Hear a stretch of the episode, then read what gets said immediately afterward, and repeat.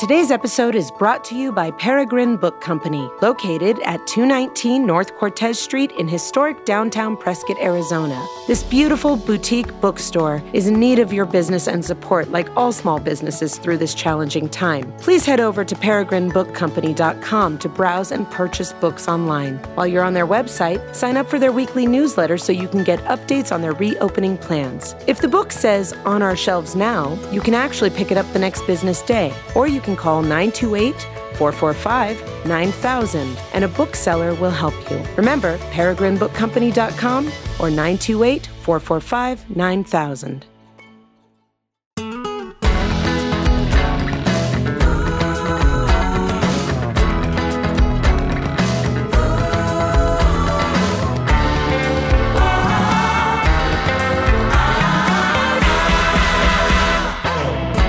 To the Creative Convergence, an audible nexus of the creative arts. I'm your host, Candace Devine. Join me in conversation as we discuss the journey creatives take on their path to success.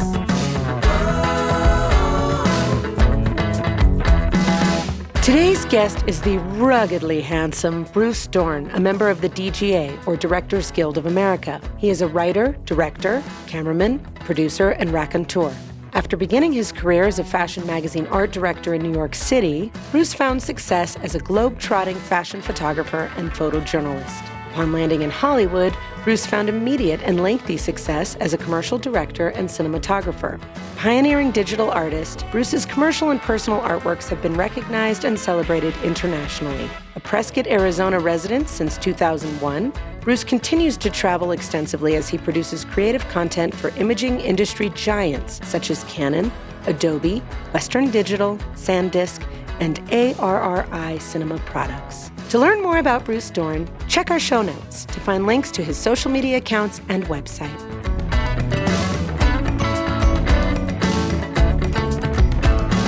Welcome, Bruce. Thank you for being on the podcast today. My pleasure, Candace. Nice to meet you. Nice to meet you as well. I'm so excited you're here. I've heard so many wonderful things about you from our mutual friend, Steve. I also was on your website digging around and looking at your whole you know, glorious not, life. Not my website, the the most unmaintained website on the planet. You're like, please don't look at no, that. I started ignoring that years ago. oh, good. So then I'm up to date then. Yeah, right. Well, let's start at the beginning because this is this is my favorite part of this whole discussion is is getting back to the the roots and the beginnings of people and the ways they've been inspired. So, where were you born, and who are your parents and your family, and and you know, what was your younger younger days like? Oh goodness, uh, Indianapolis. I'm from Indianapolis, Indiana. Uh, grew up there in suburbia. My grandmother had a farm in the southern part of the state, so I spent my summers out in the being forest. Being a farm boy. Being a farm boy, chasing chasing those cows and and uh, digging up those taters and that sort of stuff. It. And um, yeah, um, you know, I think fairly adventuresome kid a big imagination always. Yeah. And uh, I come from a lineage of uh, art genes. I've got. You do. Yep. Tell yep. me more. Well, I've got uh, art art uh, practitioners going back on both my mom and my dad's side. My great uncle uh, won the Prix de Rome during World War II and was uh, studying in Rome when all the you know what hit the fan and yeah. he, he ended up escaping on a bicycle to Switzerland. Wow. Um, my uh, uh, uh, an uncle uh, was uh, sort of a um, I guess what I'd call a naive naive artist. He he created stuff out of found objects and was just super talented. That's awesome. built a violin with a carving out the wood with pocket his pocket knife and stuff like that. Um, quite quite an interesting character. that's on my that those are both on my mom's side. And then on my dad's side, my dad could uh, draw wonderfully, and uh, one of my uncles on that side um, actually was a cartoonist. Wow! Um, so you um, really were just surrounded by artists, yeah. In just their even in the way they lived, whether they were classically trained or like pursuing it, everybody was finding art around you in some form. Yeah, yeah, and and uh, then uh, apothecaries going way back. So medicine and art um, yeah. going way back as far as I can sort of track, and uh, yeah, and then um, Was I that have- encouraged in your home? Like when you were little, were they like, "Here, Bruce, you know, whittle this wood with a knife, or or play this instrument, or let's say never discouraged. Um, Yeah. yeah. and encouraged for sure. Um, you know, when other when other kids were uh, going out for little league games, I was going to the um, local fine art campus of the university and and drawing the nude. At twelve, I was doing figure study classes on Saturdays, and um, that was all just normal. yeah, Then I have uh, cousins who are all uh, found their way to Hollywood uh, and ver- by various routes and work in the industry as I did. Yeah. And uh, so, yeah, um, I, I mean, I think I was heir apparent to take over a chain of pharmacies, but it was quite clear I was not going to go down that path. And I never heard a word about it from so my- nobody ever was like, you know, you No. could do this instead. When did you find? Was it more like middle school, high school? When did you start to refine your own taste of your outlets in art? Like, Well, uh, I've always drawn. Um, I could stay inside the lines with my coloring when that was the point, and then uh, after that, when you, know, were supposed to do when they were like, please draw inside the lines. and then uh, I became an abstract expressionist with my peas and corn uh, at at the dinner table.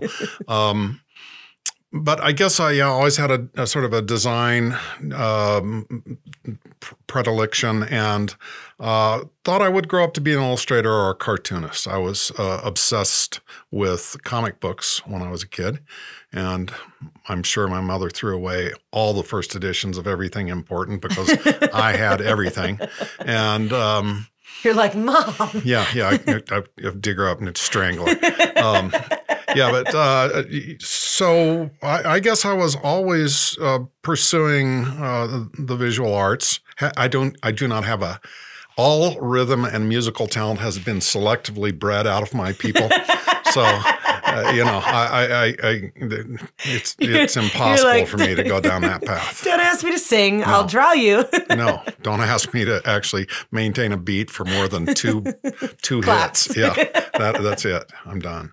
But uh, yeah, so um, you know, I always in, ex- expected to do something in the visual arts, and then I did when I was. Uh, in high school, we, well, I'm a baby boomer, uh, quite obviously, and and um, uh, there was a big vocational high school that was created in the area, and it was massive. And we had some really in- interesting um, uh, industrial arts. So, like I did three hours of uh, fine art painting or whatever Yeah. a day one year, and then another year I did uh, three hours a day of uh, vocational auto mechanics. So. I've got a left brain, right brain kind of thing going on. Yeah, I love that though. I I actually, and that's just this is a tangent, but I'm hoping we kind of go back to vocational studies, opposed to not that I have anything against four year universities, but I think there's so much value in being a young person and being able to go somewhere to go, here's a trade or here's a way you can learn to do the thing you enjoy at a quality level that could help you make money. Yeah. I think that's really important. Yeah, I mean, I, and I, I'm a big uh, proponent of teaching critical thinking. You know, having having the skill sets, whether they're musical or or visual, um, are pretty much meaningless if you don't have something to say. So, helping to develop people in terms of their their uh, conceptual approaches to life, um, I think is is super critical. And a trade school minus that is really just training you to be a a uh, a, a food fueled uh, industrial robot. Right, You know. right. I mean. I, I truly think going forward, the only stuff that's going to really matter is the stuff that people can uniquely do, which is free associative thinking and Yeah. random access kind of processes. So, Yeah.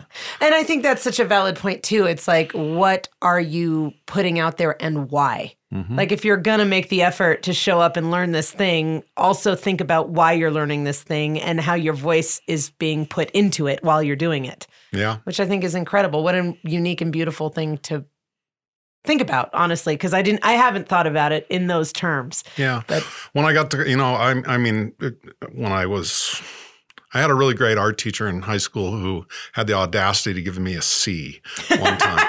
How dare you? where, where is this teacher? I'm, I'm, clear, I'm clearly the finest student you've ever had. But uh, he, you know, and I, I was miffed, and uh, he says, "Well, it's average work for you." You know, he says you're doing that's your that's average for you. You're not even trying. So, Yeah. And I, you know, for about two milliseconds, I thought, "Well, I'm I'm quitting. I'm done." You know, this is this is BS. I'm Yeah. out of here. And then I and then I took up the challenge uh, just as he had planned, and I showed him. But um, you know, and then I had uh, I had uh, scholarship offerings and stuff, and uh, some of which were really good that I couldn't take on because I needed to work. I needed to work, and some some of the uh, institutions that I might have been able to study at would not allow students to have part time jobs and stuff. And- really? Yep. hmm Yeah, and, and So my family had some business uh, reversals uh, in, in recent the recent years, so I, I had to pay my way through school. Right, but know. when you were looking at those options, the the universities or institutions you were looking at were like, "Sorry, if you come here, this is it." Yeah, and I respect that. I, I Yeah. truly do. You know, because uh, they they don't want dilettantes, part timers, somebody who's just dabbling at it. And having done a lot of teaching over the years through various routes, Like you want students who want to be there am- doing it full time yeah, too. I do. I want the passion. I want the hunger. I want to see that because I, it's my time too. you know. Right. When you're teaching, uh, you're giving a lot of yourself, and if you've got somebody that's just going, "Oh yeah, yeah, yeah, that's fine," you know, um, ask you all kinds of questions, and and at the end of it, after you've hopefully laid some wisdom on them, they go, "Well, I think," you know. Yeah. I refer to that person as an ask hole. they, they, they ask you just just so they have time to organize their thoughts to uh, to get ready to tell you what they think with Right. five seconds worth of experience. But um, I- yes, so- Sorry, I would love to see, um, like with my own son. I mentioned him when you first walked in. Um, I would love to see peop more people adopt maybe um, the idea of a gap year or traveling or filling their young, 18 to 20 dynamic with other things that are filling that critical thinking Yeah. and then going to school when they are at the point of going i'm going to go take this seriously now because i know when i went to college i was a great student i was a great learner but i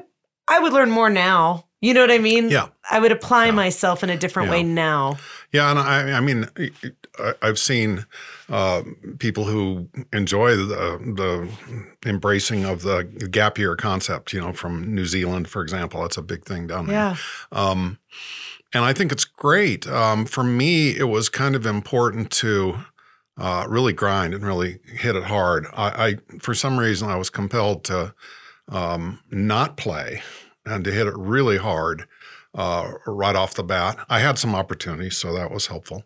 Yeah. But um, I've I've sort of I, I did my teenage screwing around gap year stuff about the time I turned 40. I was well established. I had my shit together. and- Yeah. And, then I could pretty much, since I've been 40, since I was 40, I've been able to pretty much do whatever I wanted whenever I i like that too. So, and I, and I credit some of it to, you know, really putting working my, your ass off Yeah. from the get Yeah. yeah Putting my shoulder to it when I was young. Yeah. So- and I missed out on some things. I was kind of whiny about it at some points, but, you know, I, I came out of school so where did you go to school if you were working and doing school at the same time Yeah, so uh, uh, I, I was uh, accepted at Art Center School of Design in Los Angeles, Yeah. which is, uh, and I thought I would go into automotive design. I want to be an automotive designer. And a lot of the people from the school that I did go to ended up in uh, as sculptors doing uh, automotive design work. Herron School of Art in Indianapolis. For me, it was a community college, but it's also the fine art campus of Purdue and Indiana University. And Wow. um, that's where I'd gone as a kid to take uh, drawing classes. right And so I was familiar with the campus. I was able to uh, live at home for a little bit while I got my act together and uh, get my uh, work done. I remember I, I'm very sympathetic to people who are have uh, hideously high uh, student loans because I was able to get a four year degree paying forty dollars a credit hour. So I mean, I think I graduated for under seven thousand dollars. You know, now admittedly that was a number of years ago, but my art supplies were almost as much as my tuition. right You know. No, I definitely I agree. I think the cost of education and I think that's part of why I've my brain has gone to like not everybody's meant for higher thinking per se. Uh, People want to be higher educated in what they have interest in. Mm-hmm. But not everybody needs a four year degree of you're going to take a little bit of this and a this and a this and that. I believe that most of us are wired pretty well to go, I have an interest in doing this thing. And my interest may change later, but for now, let me go learn the thing I really want to do and be great at it and get to work, you know? You know, I, I think you and I are cut from the same cloth. You're a musician. You've probably Yeah. always had a passion for it. But there's a lot of people for whom that thing that I totally believe in and I see it as my path is skateboarding or, you know, Right. or or getting high. So I, you know, Right. I- and, and, and no offense to somebody who wants to uh, enjoy some of those things, but um, it, it uh, is, some people are born with the hunger and some aren't, and some people find their pathway early and some find it in the last moments. You Yeah. know, so um, it's always different. Uh, I you know, looking back on it, some of the stuff that I thought was preposterous and that would, were, I, I couldn't understand the value of it at all. From this perspective, I see it. Right. You know, I, for you, you know, I, I never took a typing class. I thought it was ridiculous, and and then everything is like you, you have to rationalize everything, and you're on a word processor constantly. And now I'm happy again because I type with my thumbs on my phone. Right. So touch typing turned out to it would have been a, a foolish waste of time after all. But but uh, yeah, so um, the the formal education I got was good. Uh, I I think working in a, a, a group dynamic like that, you know, you can learn, you can get all the technical knowledge.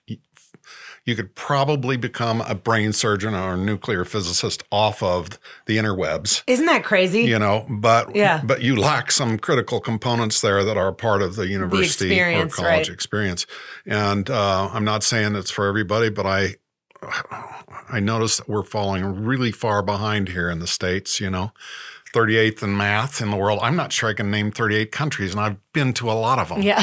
you know but uh, yeah we are we are uh, circling the, the the the toilet at a high rate of speed it seems to me so I, I would throw down the gauntlet of hey get your shit together and start acting like the great generation and become another great generation I you know? I could not agree with you more on that one. You know. And I would like to see all of our educators just, you know, make a lot more money. yes They should in my Yeah. opinion, they should be the highest paid people on our here on our, here yeah you know. Yeah. I, I was. Uh, I eventually I taught for six years. Uh, went away for a while, came back, did a sabbat, uh, replaced a professor as he went for his uh, sabbatical year uh, at the same school that I graduated from, and uh, he unfortunately passed away when he was on a sabbatical. And then I ended up uh, going through the screening process with a bunch of other candidates, and I ended up with with uh, his chair. And so I taught for about six years, and I, I think I made fifteen thousand dollars a year. This was in the late seventies, you know, and it was I had to have multiple jobs even That's to be able to feed myself. Insane to me. That just makes no sense. But but hence the forty dollar an hour credit, you know. yeah. but uh, yeah, so um, so you were originally looking at um, designing automobiles. well, yeah, so What so- drew you to that initially? Well, I'm a gearhead. You know, I, I mean, I, I'm, I like uh, small, dangerous things that go fast, and and uh, I, I have, I have no common sense, and You're a true artist. yeah.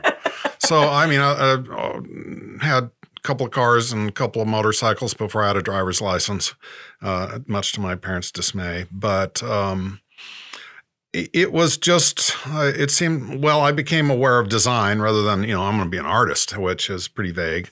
And uh, uh, I, I- I was introduced to some possibilities. Actually, another high school teacher, not not the evil art teacher, but the evil uh, uh, auto shop teacher, actually took some time out of his schedule to take me to a couple of schools and, and walk me around and introduce me to the concept of automotive design and and, and uh, industrial design. And uh, I've done some industrial design. I've won some awards for industrial design. I'm not trained for it, but I think I got sort of a predisposition for it. Um, Yeah, I, I, you know, you don't know what you don't know, and that's one right. of the good things about working with uh, a teacher who has a lot of heart. You know, is they can guide, take your hand and guide you, and kind of point you in some directions. Uh, a topic that I'll I'll circle back around to, but I'll I'll talk about now is I had a lot a lot of what I call um, uh, unwitting mentors. Mm-hmm my uh, my family had some financial setbacks. My dad lost, uh, you know, he's, he's, somebody stole the business from him, the family business from him, and so he was scrambling late in life to, you know, keep his house and everything, and uh, so he worked like a dog. I, I, didn't see him much after that because he was working from sun to sun. Uh, I ended up being sort of. Um, recognized and mentored by a lot of really benevolent adult males who saw me as a kid who was ambitious and had some skills and enthusiasm. And I, I have a, a, number of people that took me under their wing yeah. and, and, and push, pushed me in the right direction. And I try to do the same thing. I know. And I know that about you, especially through our mutual friend, Steve, and, and the stories he relays about your mentorship and how much that means to him in his career, which is – invaluable and paying it forward in the best and paying it back, you know. But at the same time, I I want to point out that there's a lot of credit to be given that you just exactly what you said. You had the interest, you had the motivation, you were ready to grind, you were ready to learn. There's a you're showing up at the table. So yeah. although people are ready expen- to do the work. yeah, ex- although people are extending themselves to you and taking you under their wing, you're also going, I'm here please please like feed me you know yeah, give the, me the give me the goods there's a lot of generosity out there and it's and and you just don't want to waste it you know so right. I, I, think that's i think if if if you um, have the hunger and you let it be seen you'll find find that there are a lot of people that will help feed it yeah you know? so when what created the transition to photography or when did that come into play for you so had to turn down art center. Uh, they want required full time uh, attention to the studies and no part time work. I had to. I did multiple part time jobs just to go to what was essentially a community any college. any jobs that stick out that you were like I can't believe I did that job. I carried snow tires up the flight of stairs in the tire dealership, and then I carried them down the flight of stairs. Oh my gosh! Seasonally, so I it, part of the time I was carrying bales of peat moss at the garden supply store, and the other time I was carrying snow tires. So I'm good at carrying things. um, um, go, so when I got into the art school, I actually went into a program called Visual Communications. Um, it was a little bit of everything, but it had a lot. It was an interesting period. It was the school was transitioning from the classic European styled old master and apprentice, master and apprentice type of program to a more contemporary conceptual driven uh, type of curriculum with the younger uh, professors coming on board. So bridged that gap, and it was really interesting. So I got traditional training, and then I got a lot of concept development. We we learned um, um, free association, synectics, a variety of of uh, techniques to be able to kickstart your creativity when you're when you're running dry. Wow. You know, and so and and those kinds of things are things that I've used over. I was going to say that again. sounds like an incredible bag of tools to be able to draw upon throughout yeah. a career. Yeah, it's a way to prime the creative pump when you're just sucking air, you yeah. know. And uh, uh, I, I don't have to do it so much because now because once you have sort sort of understand it, it becomes a part of the way you approach things. Right. And um, but and in, in the program. Uh, there were basically uh, painters, printmakers, uh, sculptors, and uh, visual communicators. And in the visual communications department, there was a little bit of uh, logo design. There was a typography, a heavy emphasis on typography, a lot of uh, concept development stuff through a variety of different 2D and 3D uh, applications. And uh, photography was in there. It was a minor. Um, it, it, appealed to my uh, mechanical sensibilities. It's a mechanical art form my drawing style at that time was photorealistic and then when you suddenly have a camera your photorealistic drawing seems kind of like well, well that took a lot of time I could have just taken a picture. push the stupid button. So that's what I've done ever since is push the stupid button. You're like, work button. smarter, not harder. yeah. But I, I, you know, I, I migrated to it pretty quickly. Um, Did you find um, an emotional reaction to that at all? Like, did you find you were connecting from from an internal place the way you would with drawing? Uh, maybe more so. You know, with drawing, it was more of an introspective activity, and I just like the revealing of something from nothing on the paper. It's a additive art form. And you start with a blank piece of paper or a canvas, and you start putting stuff on it until you're happy. Now, photography is a subtractive art form. You you look at the world and you winnow it down to what is a the- shot, the yeah. one angle, Yeah. or yeah, you start to look at it that way. And then there's the storytelling aspects. And uh, uh, a photographer by the name of Duane Michals, who had a big impression on me back in the day. We, we were kind of a fine art photography program more than a, and wasn't a full program, just a department.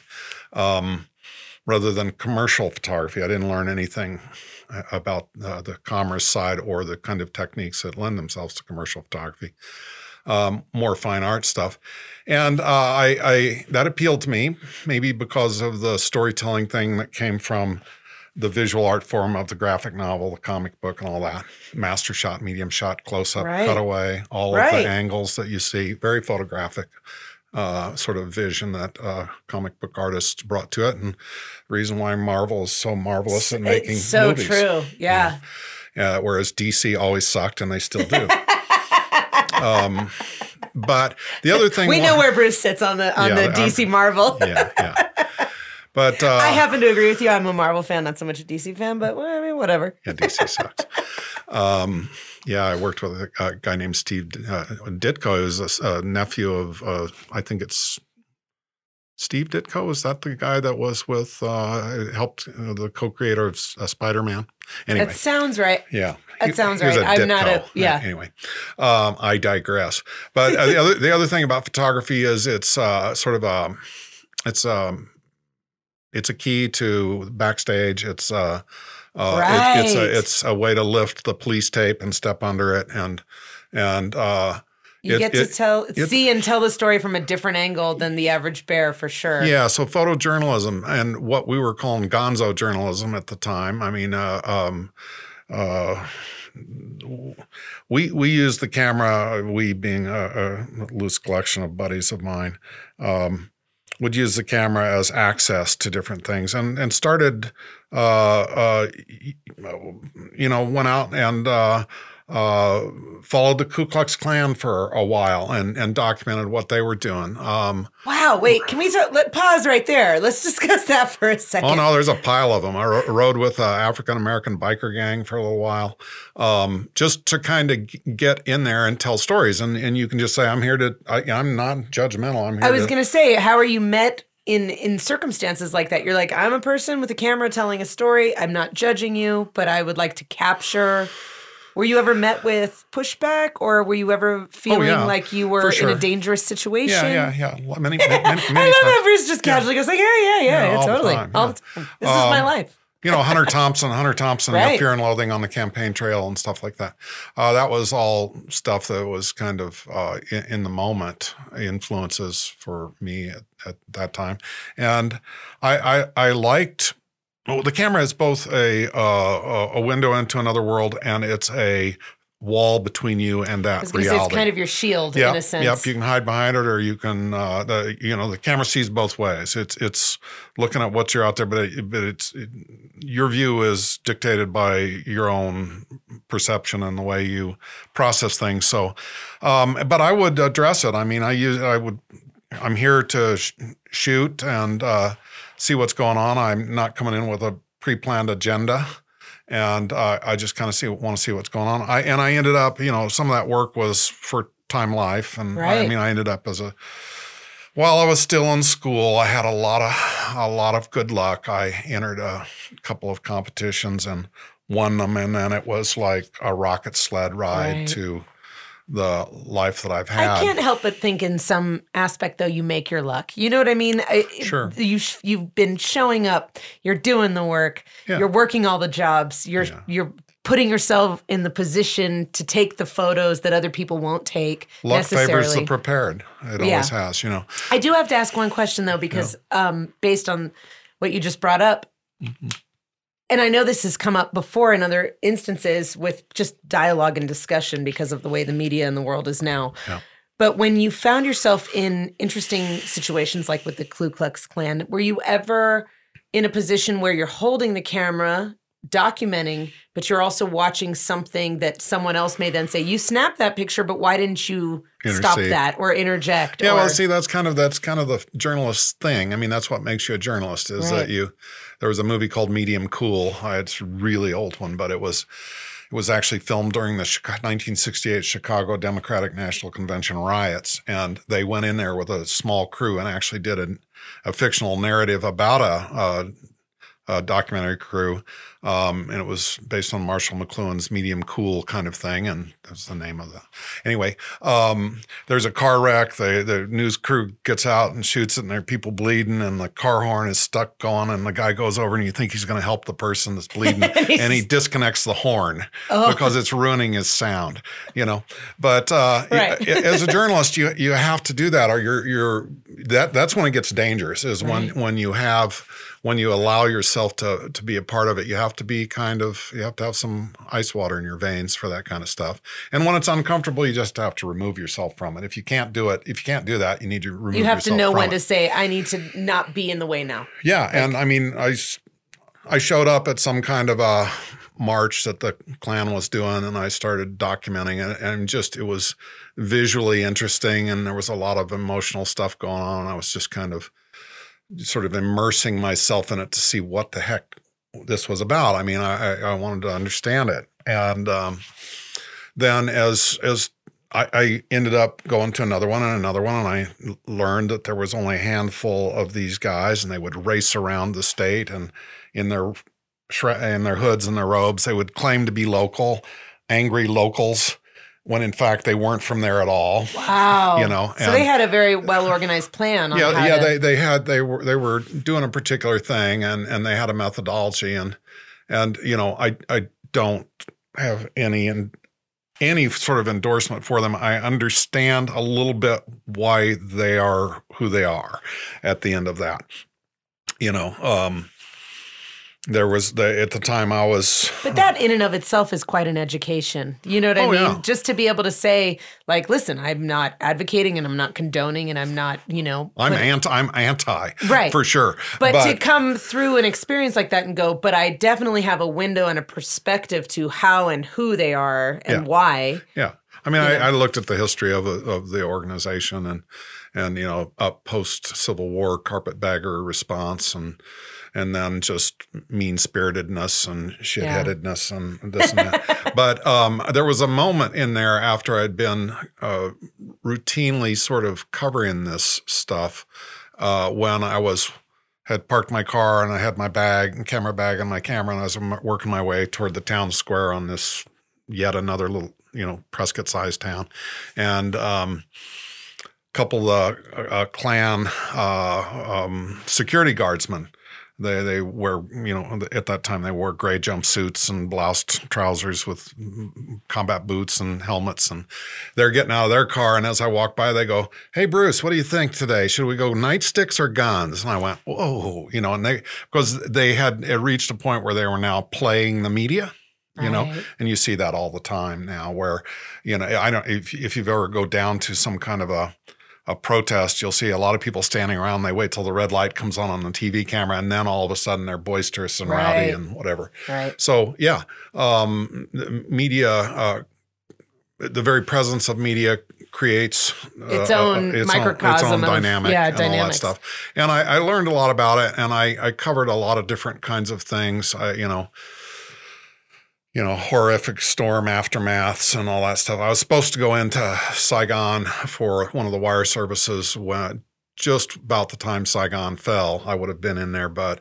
as it turned out, something else guided me in another direction. I was almost, I was, uh, some one of the uh, bureau chiefs for the one of the wire services was sending me toward uh, Florida to get an airplane to go to Jonestown. Who, who- where was Jonestown? What was Jonestown? It was a, it was a, a big mass suicide, murder suicide. massacre. I think Jonestown massacre. And Yeah. uh, another fella. Uh, You're like the photographer Forrest Gump, like the brilliant photographer Yeah. Forrest Gump of history. I, heard, I, I hear that now. and then. but without all the, you know, Without the leg brace. With- yeah. Other than that, identical. Yeah. No, it's incredible. Uh, it's yeah, incredible to have so very much. close to a lot of really Yeah. weird stuff. It's Um, so incredible to have such um, interaction with so many massive events, even if it's on from an outskirt or a fringe or a periphery, but looking in and through a lens nonetheless. that's that's that. it's so incredible. the Do you look at this and go, "My life has been incredible"? Yeah, I know. I mean, all, all no, all the way through it. I, it's just been a, actually, it's been a riot, and um, it's you know, I, I was trying to think of high points. There are Well, let's go backwards though. Points. yeah, I Mm. because I can only imagine. Honestly, I could probably talk to you for ten hours and not even get through even a quarter of what you've you've seen or experienced. But um, let's go back to when you were discussing, you know, the rocket ship as far as winning some competitions, and then that just kind of taking off. Let's go back to that moment in time for you. As far as were you see as you're winning these awards and as you're getting some acclaim for your work and realizing obviously that you're pretty damn good at this were you like let's go no holds barred no looking back this is my path were you still like well i mean i like photography but i'd maybe still want to dabble in this other stuff were you where was your brain at as far as your own adventure from that point your journey Well, I'm kind of like the pinball at the top of the machine. You hit something, you bounce off of it. You hit something else, and you bounce into that. Uh, it, for me, it's kind of been like that. Something appears in front of me. I, I tend to say yes yeah more than I say no to things uh, because I know I can always back out of something. But opportunity, when grace and opportunity descends on muffled wings, you have to listen closely and act quickly, you know? And um, so when something happens, I tend to try to pursue it to some kind of conclusion and then and then move again. So yeah, I, I was in college and I was uh, uh, one of my multiple jobs worked at uh, a mall and I met a girl there that worked in the juniors department. And we were dating and and I- knew nothing about clothing and she knew nothing about oil changes and tune-ups and we were running out of things to talk about and I picked up a magazine. I was going to get a car magazine and I picked up a fashion magazine and it fell open to a college competition. Just just literally fell open. It was a college competition, you know, and it was a at that time it was already like a 50 year old it was Condé Nast uh, publishing and it was a competition that many many famous movers and shakers in the hollywood i'm sorry in the new york fashion industry and literary society had had won over the years a, a, a college competition guest editorship. And uh, i was oh and they had a photo competition. So i entered them both and i won them both. What did you enter them with? So, um, the photography portion, I did a still life that was kind of weird and sensual and interesting, and then I did a, uh, I programmed a Fortran computer to uh, do artwork with X's and O's. So this is like way back when the computers were uh, steam powered, and I was in a pilot program. To you're a damn genius bruce yeah, that's right. Uh, I, I love how casually you say this, as though this is not like no, I. But I mean, they they dra- dragged a couple of us in to take the the there COBOL and Fortran were the two computer languages I was forced to learn, and so I one of the projects I did for the competition was this. You had to do a lot. Uh, I, I, wrote and illustrated a book on on uh, ecology, and then I uh, programmed a computer to make uh, paper dolls. Um, and figuring it was a fashion magazine, and um, you're amazing. Then a whole bunch of other stuff, but. Uh, I was the first male to ever enter it, and I won guest art director uh, ship. And so I was uh, art director for Mademoiselle magazine. I was Oh, working at my Texaco Station one day, and then a week later, I was a f- uh, fashion uh, art director, art director on a fashion magazine in Manhattan. And I just have to ask because I think it's such a human trait. At any point in your new career and in your new position, did you like close the door and sit in your office and go, Holy shit. like, oh my God. How am I gonna do this job? Like, or did you just kind of go like, Yeah, let's do this. I got it.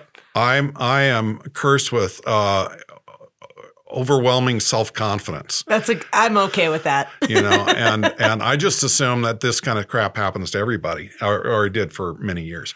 But um, yeah, no, I I was. Uh, you know, surrounded. It was kind of the Devil Wears Prada movie. I was kind of like in the middle of that thing, and I know nothing about fashion. I mean, you're no a farm boy, and. I don't mean that as a in any kind of a put down. I think that's an incredible way to. But you're a farm boy from Indiana. Mm. is now in sitting in the big city, the Big Apple, with fashion.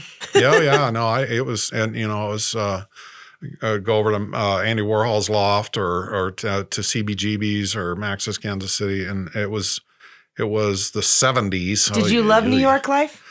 Um, I was kind of a fish out of water. I, I you know, I, I Yeah. I mean, it's the epicenter of. yeah, You know. no, it was it was it was. Uh, so I had never been on an airplane before, and my first trip was to New York, Oh my god. and, and then Mayor.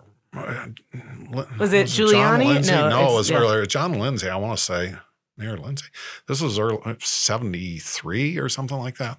I got the key to the city. I, was, I rode up the uh, uh, um, the Plaza Hotel uh, on the running board of a Duesenberg. oh my god. I love they, your life they so were much. they were launching the movie. Uh, um, oh, what crap? What was it? Um, uh, the Great Gatsby. Yeah. And and of course they did makeovers on us, and I was suddenly a Great Gatsby character. It was just ridiculous, and um, I was just going okay. And then a couple days later, they flew me to Iceland to shoot uh, uh, sweaters in Reykjavik. And Like you do.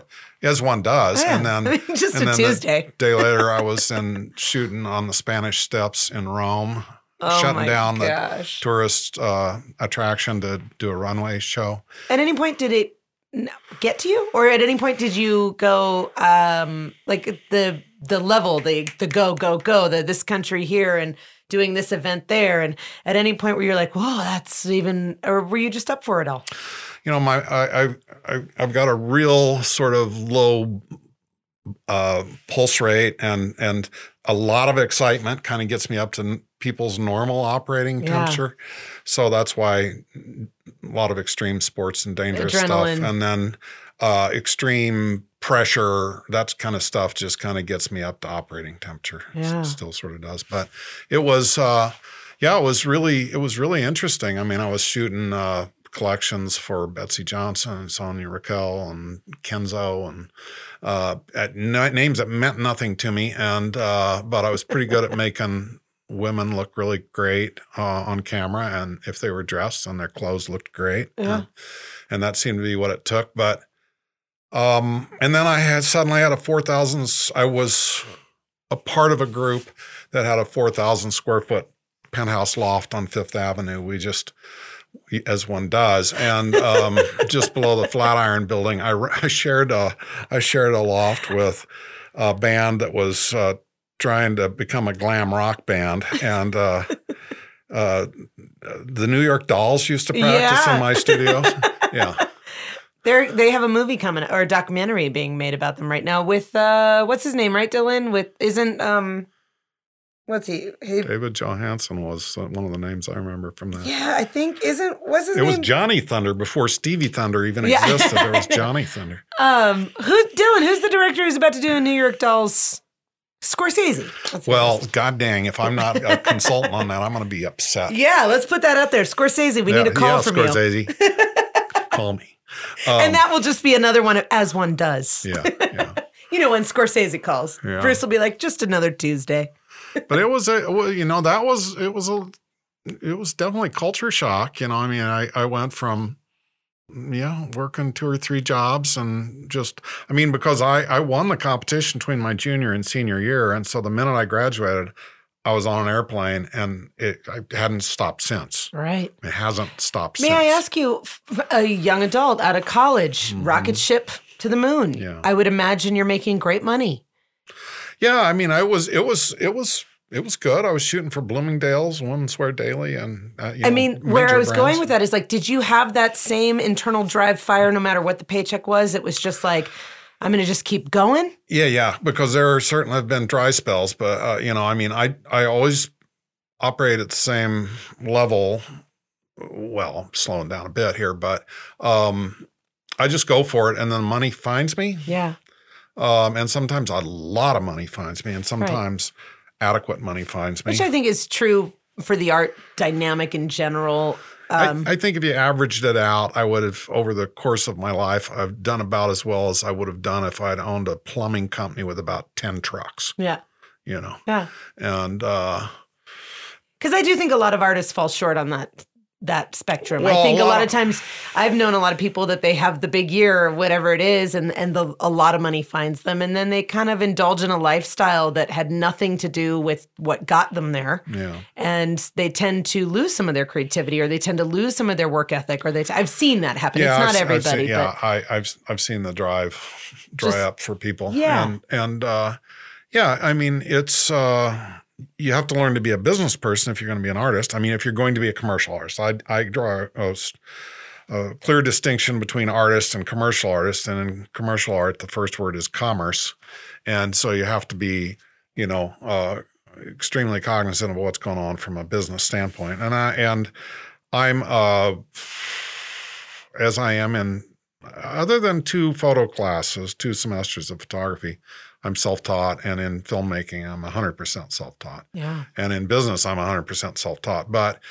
all of that stuff that I learned in terms of cons- problem solving and I would say that if I really defined what my career what career was it's being a problem solver yeah, and it happens to be in the arena of the visual arts. And these days, it's now in to some extent in marketing and social media. yeah. I write now and, and probably do as much writing as I do uh, button pushing Right. on the cameras and stuff. And but it uh, one of the things I do know is you have to constantly uh, reinvent yourself. You, you if you're not growing and evolving, you know you're you're going to go the way of the T Rex.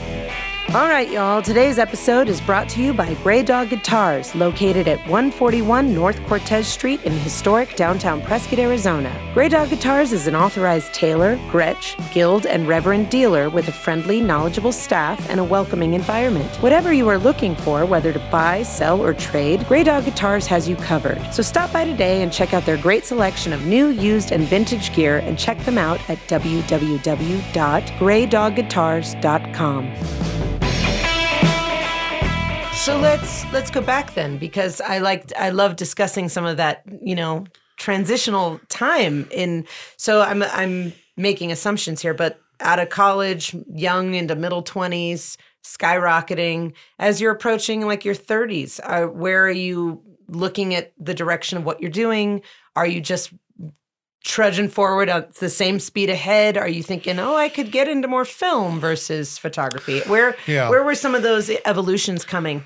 Yeah, so so the slam dunked into the fashion industry thing uh, was you know probably about five years before I got really sick of it. I was kind of lay uh, pl- planting seeds for other things. I, I wandered over to Time Life and met some people, and I was one of the photographers at the, the Life magazine had closed down, and they were recreating a small format photojournalistic magazine that is not what it is today but at the time was supposed to be a small version of life and that was people magazine. I was one of the original photographers on that and that's where i was doing stories on olympians stories on uh, you know priests uh, done this or that you know all, all kinds of photojournalistic storytelling and then uh, i was doing a, a ton of, of photography for like business week and money magazine ceos cfos Right. big, big wigs Was Uh, that fulfilling for you at that time? it was monetarily uh, wallet fulfilling. You Yeah. know, it was wallet fulfilling, and and I I I like to try everything. Yeah. You know, because you never know what's going to be really. Uh, it, it it all becomes lumber for later when you want to build something that you haven't uh, even visualized yet. Right. So, um, you know, we're, we're living and working with the band, doing fashion photography, waking up at five in the afternoon and going to bed at nine Five in the, morning, Yeah. you Nine in the morning. Yeah. you know, and um, all of that was really very different. But one day I just went, you know what? I'm just not into being here and in this scene. I didn't know what I was going to do, and I just left. I You just picked. You were like, today, you woke up one day and said, "Today's the day. I'm just should done." have sold the improvements on that loft. I mean, when I see what they get, because I, took a former button factory and converted it into a, uh, a, a rehearsal stage in the back and Again, photo studio as you do. Yeah, yeah. I love that though. Dragging four by eight sheets of plywood up Yeah. five flights, four flights of stairs. You're good at carrying stuff. Good at carrying stuff. So um, yeah, one day I just said I'm done. Uh, It, wa- it was hard to have a, per, a, a personal life. I mean, you could you know you get into you know fashion photographer and you models and you, there's plenty plenty of things to do. But in terms of having a relationship, that may be a little bit Maybe a deeper, A little uh, tougher to, to get to to that find. deeper place. and- Everybody's on the make, Right, you know. Everybody's yeah. on the make. So I just was kind of eh, a little bit burning out on it, and I thought that I would, you know, the the the country is tilted toward the west, and everything loose eventually rolls to Los Angeles, you know. So I I was. Uh, I did. I don't know why I didn't see that coming, but I totally didn't see that coming. Oh, you got a belly laugh out of me on that one, Good. Bruce. and, and- Everything loose rolls to the west. Yeah, and if it doesn't stick there, it, it tilts toward Alaska, and it just don't go up there. I pr- promise me, you'll never go up there. Um, but yeah, so I, I uh, stopped off briefly in Indy to just see friends. Ran into one of my professors. He needed to ask me if I would cover for him, and that turned into five years. Oh, okay. That turned into five years, and then I was. Uh, I was a stringer for uh, Time Life. I was doing annual reports, a lot of advertising work. I was flying around shooting CEOs and CFOs and teaching. So I was teaching a full load. And then uh, about uh, four times a year, I'd go somewhere and shoot an underwater photography catalog and a lot of uh, scuba diving and, and aerial uh, shooting and just whatever I could backfill you know, Yeah. to to get more experience and more time and around the teaching. Uh, and then uh,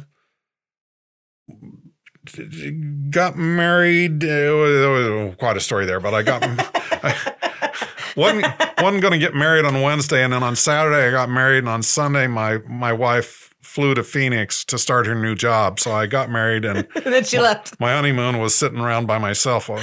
But uh, I, I like, finished. this is not exactly how I visualized It's- this. It was very weird. But I, I finished out my contract, moved down to Phoenix.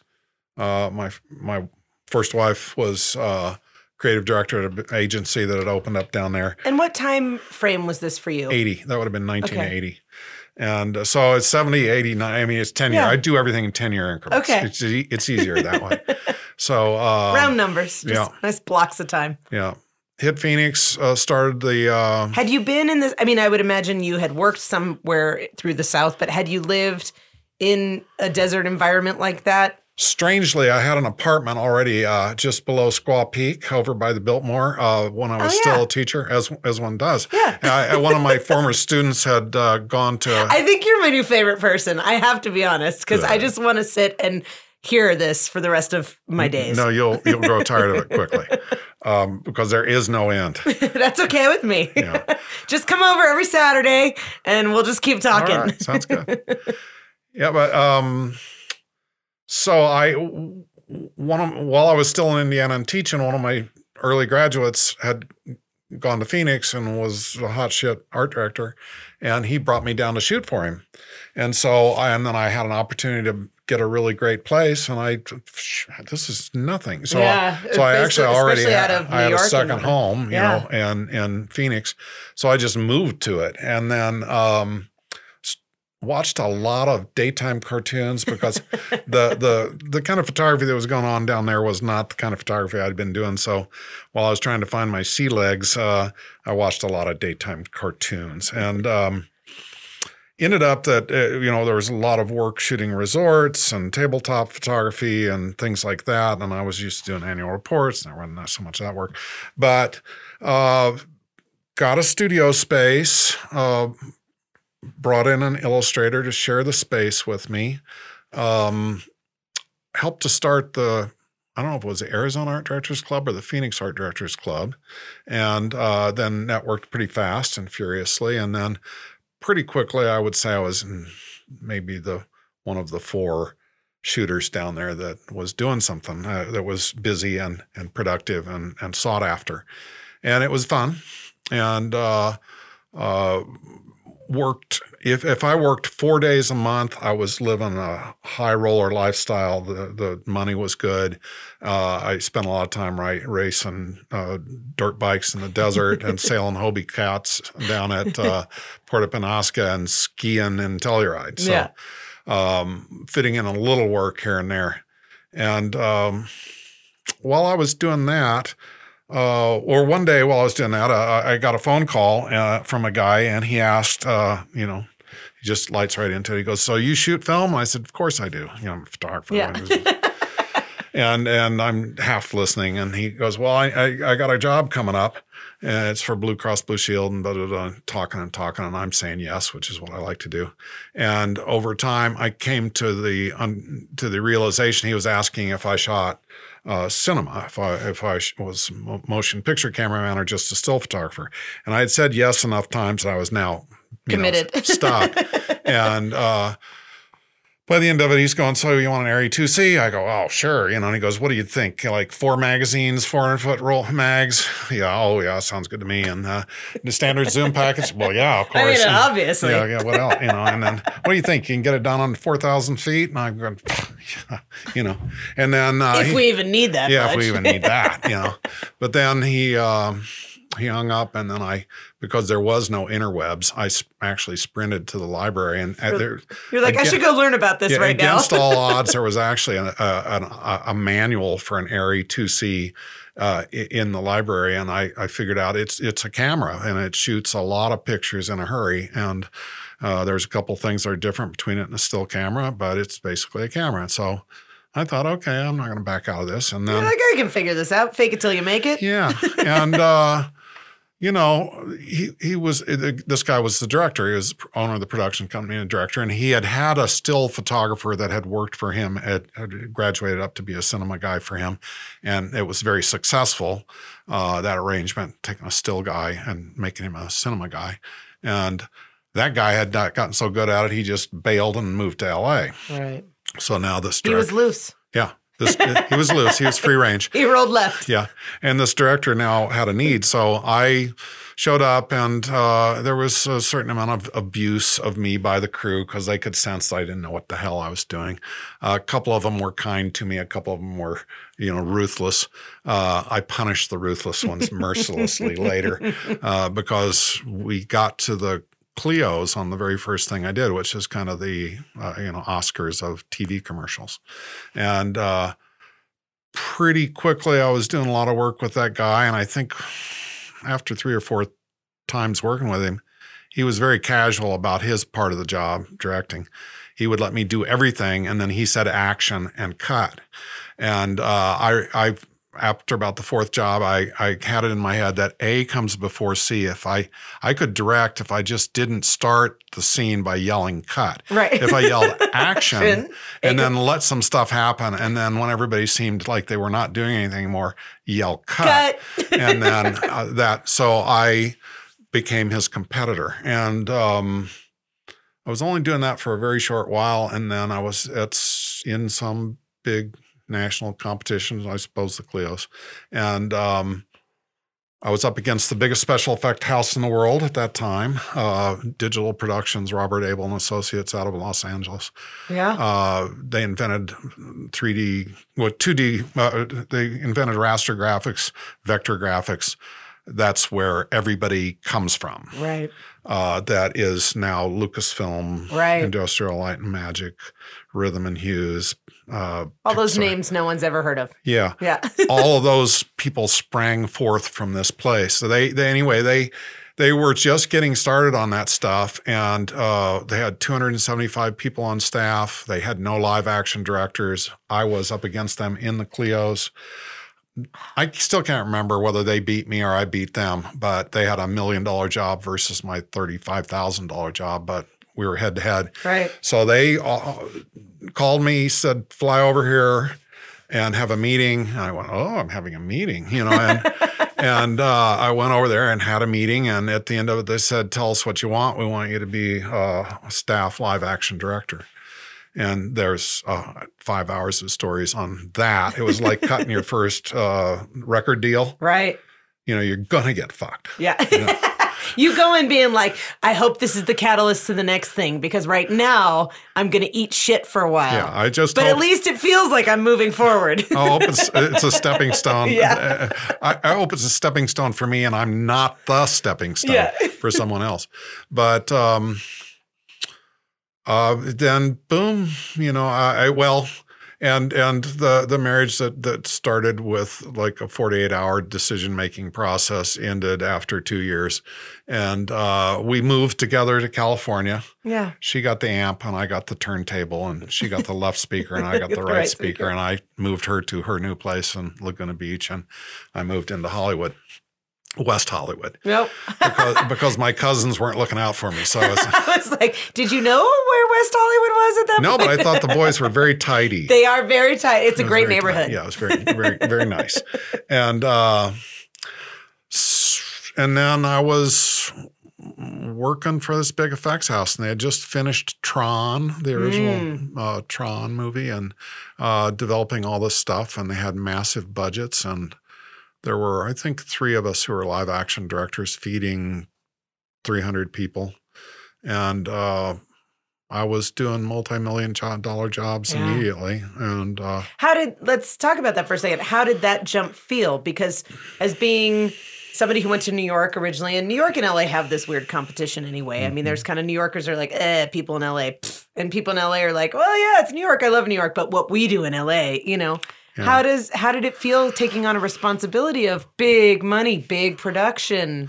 N- nothing ever fazes me. It's really weird. I mean, I just don't ever get nervous. It just doesn't anxious. sink in No, that just- it doesn't it- hit you that way. Yeah, I just I just assume that if somebody thinks I can do it, then You they're probably probably, right. um, but I like that. I like that trait. I feel like I'm kind of that way too, which is yeah, can do. Yeah. You just can do. You know, if you aren't, if if you don't make stuff happen, it doesn't happen. That's that's what I know. amen to that.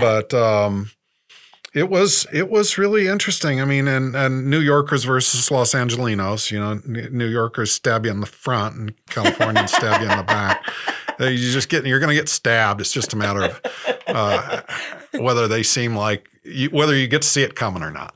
But um, I I really enjoyed working with the well.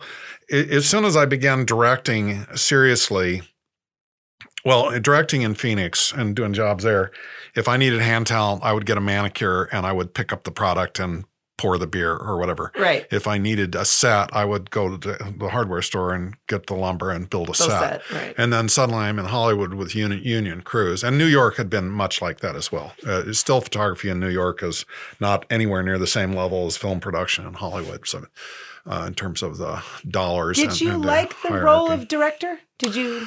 You know, it, it reminded me of being a teacher. I approached it as if I was uh, um, the same way I approached a, a classroom full of talented uh, students. Eh, the way I looked at my college teaching years was there are a bunch of people who are unique and they are all gifted. My goal is to get the best out of all of them. And that's the way I approached a crew. Yeah. And uh, And I bet they loved that. I think I was well well thought of as Yeah. a director because I was. Uh, we didn't go. We didn't go into overtime. I had my. sh- I generally have my shit together. Yeah. And You respect uh, other people's time and Yeah, work. yeah. I, I I think they ought to be able to go home to their families and Yeah. stuff. And I don't want to get anybody hurt. Uh, I structured in in the way I structured my first album deal was I structured it so that instead of get a, getting a big guarantee whether uh, my career was successful or not and having maybe a year career arc uh, because they're paying me a bunch of money assuming I'll earn it back for them I took very little guaranteed draw but I heavily participated in the markup on the job and I got half of the under budget That's and- a much better deal. and that on occasion made me a half a million in a day Yeah. you know because if i if if i could find some place to shoot, shoot it that looked like the inside of a spaceship instead of having to build a spaceship Right.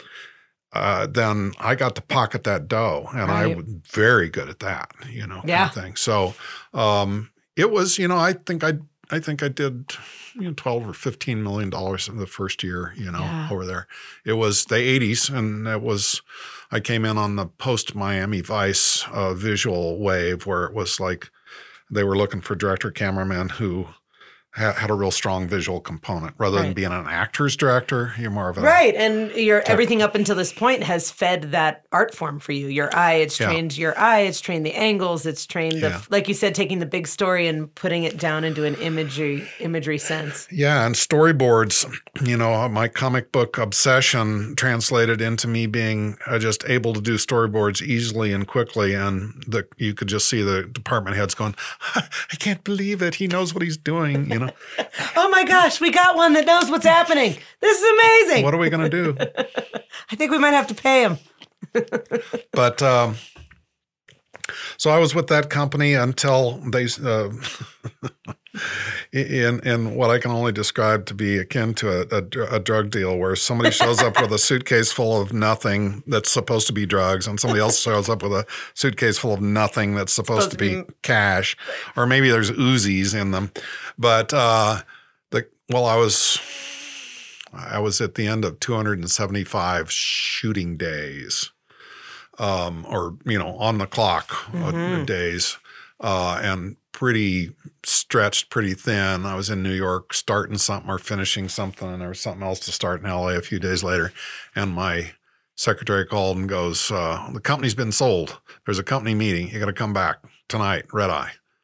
And You're I- all, I don't know if that sounds good. yeah, and I I got back there and there was a meeting and there was a guy. We had this area with a balcony, and this guy standing on the balcony and goes, "So my name's Akka Nickerson. I'm from Nova Scotia. I'm a fisherman, and we got a fishing conglomerate and we catch fish. And we decided we wanted to get into Hollywood. And so we don't know anything about making movies, but we know about catching fish." And I'm, my, my eyes are the size of saucers, you know. And he goes, I think that's what my eyes just did. I went, oh. yeah.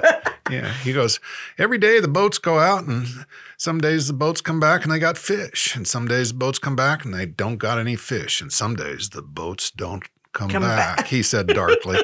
and I, I raised my hand and I go, I'm a boatload of fish and I'm not going out tomorrow until I figure out what the hell you are talking about. You know? And- Well, this is a perfectly fine riddle, but I would really like to know what that actually means. And he goes, "Oh yeah, I recognize you." And I went, "Oh." So I, I go into a meeting and he's and he opens an he opens a sales pros, uh, proposal, you know, like a a, a, a really beautiful four color sales uh, booklet on the company. And I was a centerfold in it, standing in front of a set looking directorial with my pinky fingernail at my chin, you know, and and thinking about saying action or cut and something exciting in the background. They had stripped me into this picture. I had never been in this particular location. And he goes, "Oh yeah, you you're you're uh, responsible for um, the bulk of the money that this company makes." He goes, "You're part of the reason we bought this." uh, this place. And I go, well, did anybody mention to you that I am not like a, a football player owned by a team? I'm- Right. I'm, a, a independent, Independent contractor contractor, who has an office here, you know? And that, he, he, you know, the color left him like He was like, why, why wasn't that brought to the table before I Yeah, brought this? I guess I, I guess I was the empty suitcase of drugs, you know, because there were no drugs because I, I he, he hadn't actually bought me.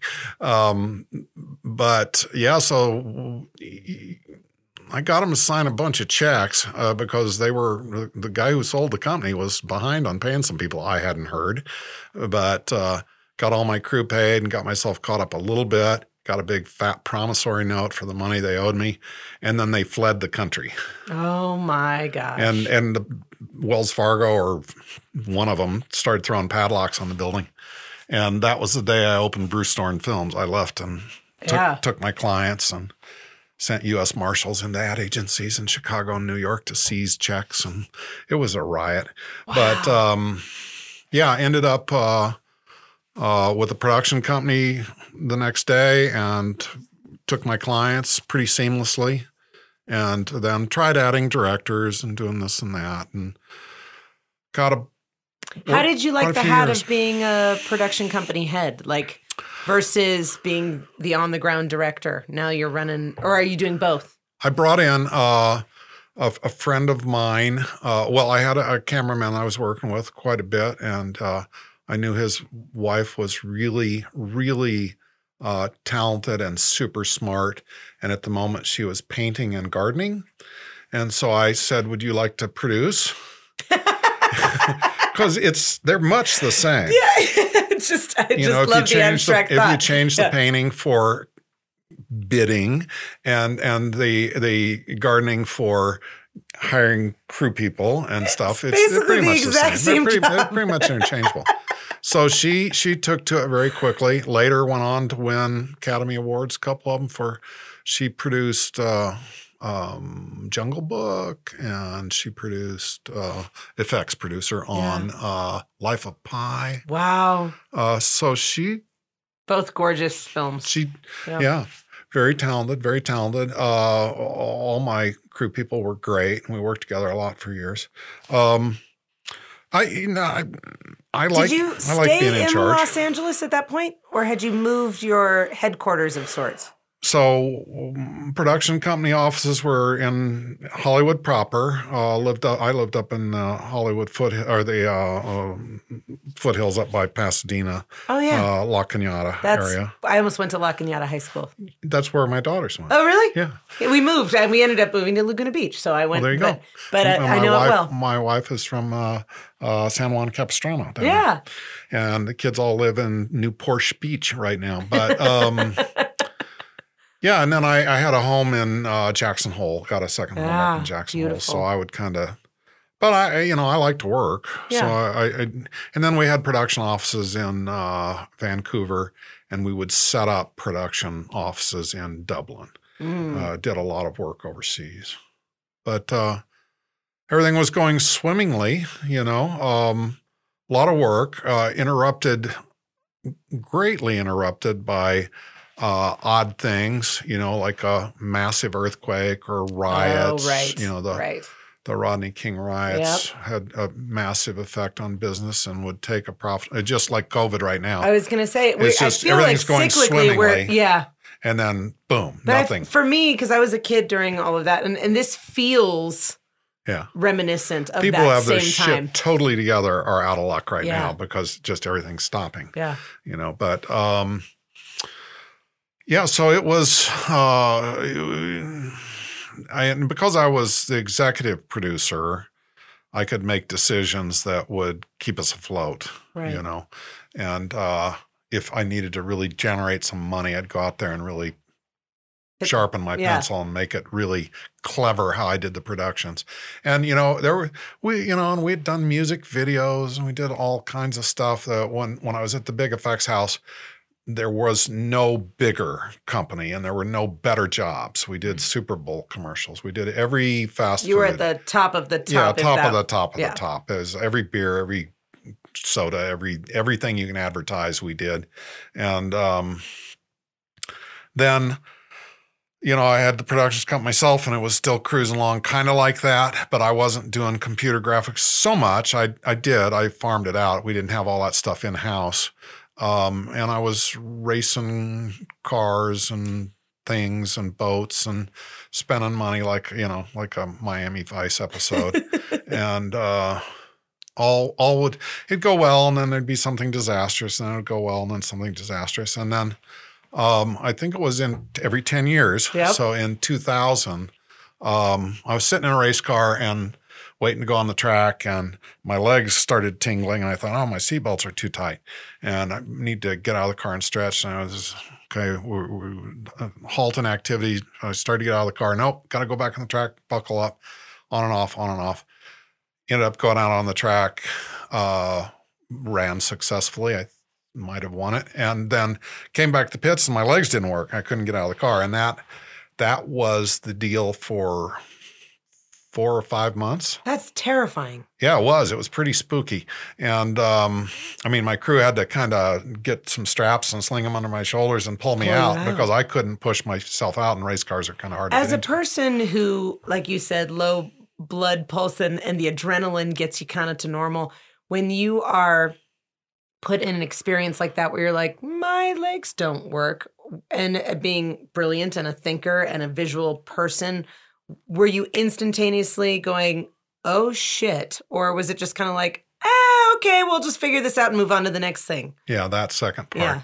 Um, you know, I mean, you you deal with the things one at a time, uh, but I had to resign a lot of clients Yeah. because you, you know it's you know, you know American Accessibility Act, be damned. Clients uh, tend to give the jobs to those people who they feel are most fit for the process, and Right. and there's a lot of physicality in directing and camera camera work. I'd worked with Jordan Cronenweth right after he'd finished Blade Runner, and he was real sick with Parkinson's, and they literally had to carry him to the camera, and. uh but he had a name like no other, and uh, so I, I just I started saying no, Yeah. you know, which was what was the issue, if you don't mind me asking? Um, well, it took a long time to figure it out, and they never fully did. Uh, see, my my insurance at the time had a uh, clause in it that I wasn't covered for motorsports and oh, helicopter gosh. stunts. and I know this. anything that's like extreme. anything that could sport. get you. Yeah. Yeah. And so I'm going to see specialists, and and I'm saying, I well, I'd hit, I had, I've been in a lot of car wrecks Mhm. as a race car driver, a lot of car wrecks, and um, big, violent, nasty ones. And um, so I'm trying to describe, I, I and I crashed couple of weeks before pretty soundly, and Just the timing of that sounded Yeah. funny. and, and so I, I, I'm I'm trying to describe. So I, yeah. So what's going on with you? Well, my legs are not working. Yeah, but I think it might be related to my neck, like because I fell off a ladder and I snapped my head violently forward, and I do that just about every weekend. You know, uh, trying to find a way to describe that crap so that they at least can look in the right place without saying I hit a I hit a wall at hundred. yeah. Um, right. But they went around and around. They thought maybe late onset MS, uh, botched a spinal tap on me, drained all the spinal fluid out of my oh my god. from around my brain. It was really awesome. Um, in and out of uh, UCLA, USC. Um, finally, one guy goes. They were testing me for metals, heavy metals poisoning, and this one guy finally goes. He goes, "Do you work near a generator?" I go, what do you mean? He goes, like, you know, a gasoline powered generator. And I go, I do. Every weekend I work next to a generator. You know, I'm thinking racing engine. Right, right, right. And it was, uh, the last thing was uh, sort of saturated carbon monoxide poisoning or something from exhaust gases. Because we were sitting in the cars and they do leak exhaust fluids and you are getting gassed big time. And we were in there for a long time when it occurred. But why it would be sustained, I don't know. But eventually they came back and it was, you know, several months. But by that time, I had kind of torn down my business, Right. you know, and you can't kind of, you know, when you say no, somebody else says yes, and they go back to the last person that said Right. yes. That's how it works in life. Note to young people. um, Well, and I think there's a momentum too when you're saying yes, yes, yes, Yeah. yes. This job leads to that job, and Yeah, like yeah. you said. it's what have you done for me lately? Is, is- Right. is, really. And once you start judge. saying no, they're like, "Well, we're going back to the guy with the momentum that's saying." they got to yes find somebody and they you, they you give them a chance to fall in love with somebody else or just something fresh uh, and different so uh, yeah we uh, so uh, suddenly my overhead was eating me up and and uh, oh, I was I spent the time while I was in the you know stuck in a chair uh, learning Photoshop and Corel Painter uh, a couple different software programs. So I, I go, I'm if I'm never going to walk again, I got to come up with a plan. So I was busily training myself, and um, uh, then 9/11. Wow. So then you know we I just had sort of gotten my shit back together, and I was getting I dug out of the the red and back into the black. I managed to do it, make a couple of moves that were really smart, and um, back in the black, and then boom, airplane trouble, and uh, I just went, okay, that's it, and I closed the company, Yeah. and then shortly thereafter, my wife, second wife, current wife, best wife ever. Um, and he's a he's brilliant and genius in in career moves, but he is also a very smart husband. Yes, yes, exactly. and um, I, she, I, I, I've been told exactly how to be a good husband. So, and So you're um, good at learning. yeah. So, um, w- my wife had you know, other than a stint in Santa Barbara in college, had lived in L.A. and Hancock Park. Grew up in Hancock Park, and then spent the weekends down at uh, Capistrano. Uh, she kind of wanted to try a small town. We looked around the country. I thought about going back to uh, IU or Purdue and teaching again. So I retired 20 years ago. Um, but uh, and we looked up in Oregon and Washington State and thought about Wyoming. Anyway, ended up, I remembered Prescott, came over here for a quick look. Did you remember it because you had done work here or because you just passed through? A, a, a girlfriend's parents had retired up here and we came up to see them a couple times. It was a snowy winter wonderland the times that I came up here. And I thought, yeah, it's not Phoenix. I couldn't handle Phoenix again. Yeah. And so we gave it a try uh, 20 years ago. And uh, then uh, became really, really, really good at, at uh, digital arts stuff. Uh, became a Corel painter master, and I'm in the history books and a lot of museum collections for the work that I learned to do Oh when I was crippled, and uh, tried to leverage that to varying degrees of success. And then I was uh, while I was doing that, the digital arts stuff, Canon discovered me and uh, brought me on board as a print master, and then. Uh, Western Digital decided to make me a creative master. There were six of us in the world, and then uh, two print masters for Canon. And then I got drafted in the Canon Explorers of Light program, which is supposed to be the best photographers in, in the world. And um, Adobe Dream Team and ARRI movie.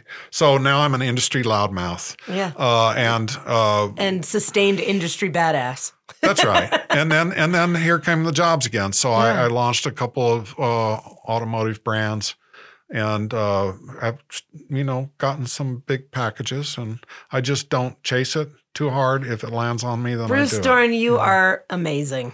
Well, that's right. Good. I'm so glad Yeah. that was the answer. Yeah, well, that that, of course, that's right. Yeah, good. So, do you mind if I ask you a few questions I ask everyone? please Because I can't wait to hear your answers. boxers and briefs because you can't be too safe, Candace. Belt Noted, and noted. suspenders. Mhm. Those are not the questions. Um, but I'm so glad I know that now. Knowing everything you know now with the journey and the career that you have had and continue to have, what would you tell your younger self? What would you tell? Let's just go back to maybe your, I don't know, your 16, 17 year old self. Sunblock. I knew, I knew it. Did I not say I can't wait to hear your That's answers? it. That's hundred percent it. Sunblock. Uh, and trust your instincts. You know, believe in yourself. yeah. Believe in yourself. What do you tell yourself yes. now? Um, Sunblock. sun, yeah. Damn, I wish I'd done that sunblock. Yeah. Now, now a large brimmed hat. Yes. Um, um, now I, I, I would, I say to myself, work on, uh, um, time to focus on some kind of a legacy, you know, try, try to, try to develop something that lasts beyond the, As if this whole lifetime of career art wouldn't. well, you know, no, really, it's, you know, yeah. not too far down the road. You you have to be somebody super significant for it to be relevant. But um, yeah, I'm working on some stuff that I hope uh, outlast me. You know, So, Yeah. I love that. mentoring related things. Yeah. What would you say has been a career high and a career low? Oh gosh, um, there were so many uh, high points. Yeah. um, that I, I I don't think I can really pick one out. And uh, there were a couple things that I did everything right on, and and and uh, the opportunities went away that were disappointing. Yeah. But I just don't dwell on that stuff. You know, uh, I'm I'm throwing myself at the wall, and if there isn't a door there, I'll eventually make a hole in it. So, um, I if if you were talking about regrets, I regret I didn't go into long form, uh, doing movies or episodic TV. Really? because I- Why?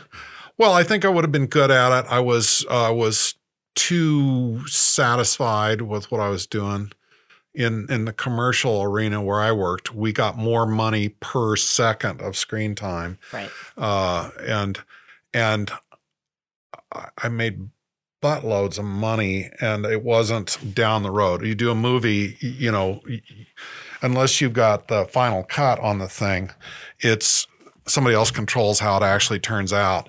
And you could have spent two or three years of your life on something that is a colossal embarrassment, Right. you know? Right. And uh, I chose, I there was a moment in time there where the big talent uh, agencies were sending me scripts and look at this one, do this one, Yeah. do this one. When when guys of my stature at that time were taking on big features, the Scott brothers and Adrian Lyne and all these the British invasion guys, I was in that group. Um, I just, just I was uh, satisfied with what I was doing. I was enjoying it. I liked the fact that Which I is so interesting and because out. most people, you know, in the grand scheme of things, don't even get to that. Like most people don't get to a place in whatever employment or job that they seek to go like, I'm genuinely satisfied. I'm making great money. I enjoy the process. I enjoy the work. You Yeah. know, so it's interesting to hear you say like it would have been interesting or great to transition and try something else. you know, by that time I had developed a family, and I mean, it's a lot easier to be, um, it's a lot easier to be make self-centered decisions when you're solo, Right.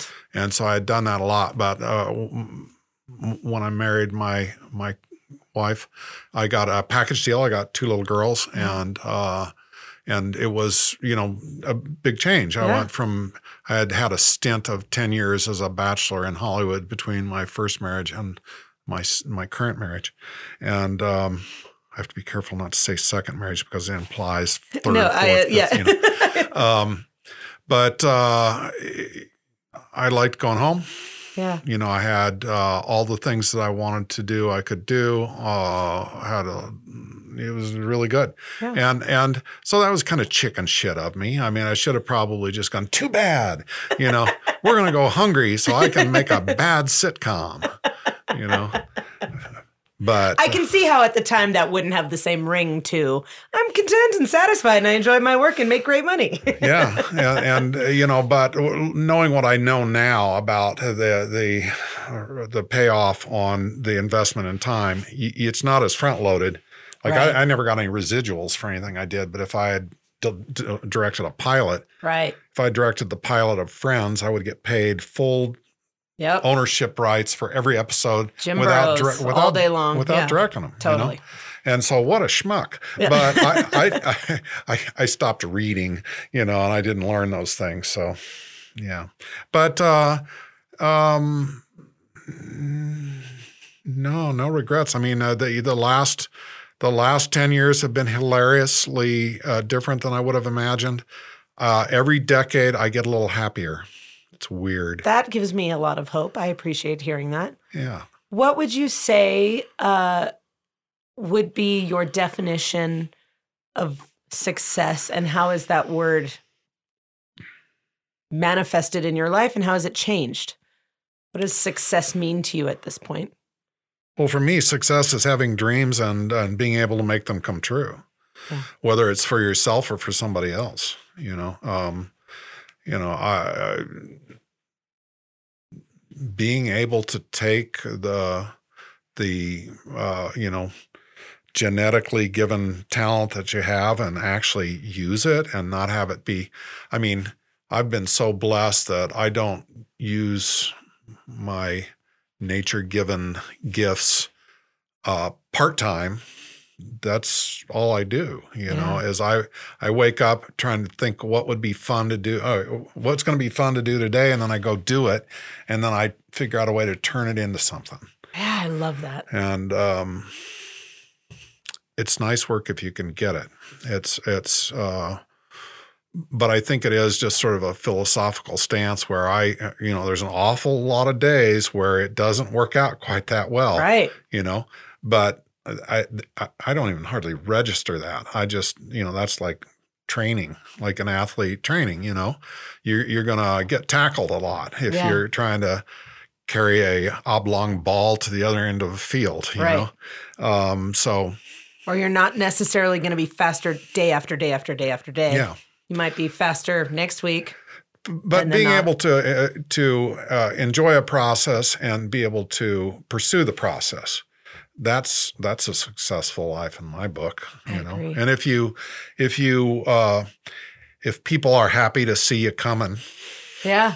you know What would you say for our young listeners who will be listening? Um, what would be a piece of advice as an educator, as somebody who's had this super brilliantly stop huge, amazing, diverse, integral, Keep cool. going. I Keep will going. keep going. Keep going. You know, landmark career of taking exactly what you said, natural born gifts and pursuing them and then just not saying no and saying yes and one thing leading to the next place and to the next place and and through all of the journey, what would be your advice to somebody that's thinking, I love art, I love to draw, I love to pick up a camera. Well, you know, I don't want to. I I always hate to sort of make it sound like it's easy because it's not. But pursuing your passion and and uh, uh, refining your voice, you know, I mean, it- you, I, I remember being struck dumb when one of my college professors says, "Well, of course you have to develop philosophy," and I went, "What?" You know. No one told me about philosophy. what's that word? You know, I thought we were developing film, and uh, and and uh, but it, it it really is. You kind of, you know, you you you live a life. You you gain a bunch of experiences. Some of them horrible, some of them great. Uh, time helps you to distill those down into uh, valuable nuggets and horrible pieces of crap that you must discard. you know, uh, recognize the difference and act upon it. You know, Yeah. but uh, we have young listeners. Come on, you didn't warn me. I wouldn't have sworn so much. oh, it's okay. I swear all the time. I mean, I'm not talking like children, children, but you know, high Yeah. schoolers, Yeah. college kids. Well, you know, um, there, there's an awful lot of people that are are you know gears in the machine. If you can avoid that, that's great. And then beyond that, if you can be somebody that designs a new cool machine that moves everybody, that everybody is happy to be a part of, even better. I mean, I'm uh, I've always kind of been uh tried to be a do-gooder, active, you know, in environmental issues and things going way back.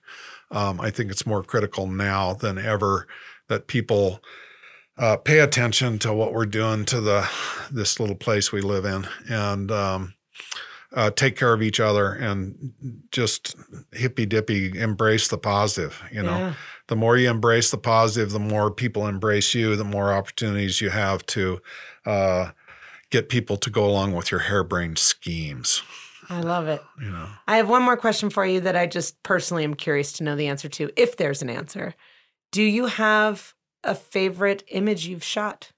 Do you have a piece of work that you go, you know what? I think that's one of my best. Um, you know, I, I I flashed on one that I don't have anymore, which is the one that won me the photo competition that uh, back at uh, when I was 19, so 50 years ago. Can you Um, describe it for me? I'm sorry. I haven't seen Bruce wince or look in pain this whole time until now. I tried. yeah, yeah. I don't see how I can possibly, possibly. This can't possibly turn out well. Um, so let's say it's a picture of my cat. yeah, it, no, it was, it was. Uh, yeah, I no, I no. Forget it, Candace. Just forget it. I'll let it go. Yeah, yeah. Um, no, you know, your favorite's always the next one, but um, I do keep a folder of greatest hits. You know, but uh, I think more than the images, I remember the the occasions and the interactions and the people and the experiences. Uh, The images are the easy, you know, that's kind of the easy part for me. Uh, the fun is pulling together all the components, the the characters, you know, Yeah. and and the the stuff and putting on a show. I love know. it. Well, I am such a super fan, and I'm so honored you came in today. And I thank you for sharing your journey. I'm not leaving. Good. Oh, good. Just keep it rolling. We're just going to keep talking now. Um, thank you for being here. Seriously, it's so pleasure. I enjoyed awesome to get to talk to you. looking forward to meeting you. Right, everybody. Today's episode is brought to you by the Raven Cafe, located at 142 North Cortez Street in historic downtown Prescott, Arizona. I love this place. I eat there all the time, and let me tell you why. The Raven Cafe features a full, all organic espresso bar and a wide variety of craft beers and wines. Their innovative menu is created with a focus on organic ingredients, many of which come from local sources. So head on over there. Enjoy a relaxing and comfortable environment, decorated with rotating art shows by local and regional visual artists. And on the weekends, a lineup of the best in up and coming local music. You don't want to miss out on the Raven Cafe. It's absolutely one of my favorite spots in town. So head on over to ravencafe.com and order online or stop by to catch a happy hour on their beautiful rooftop patio.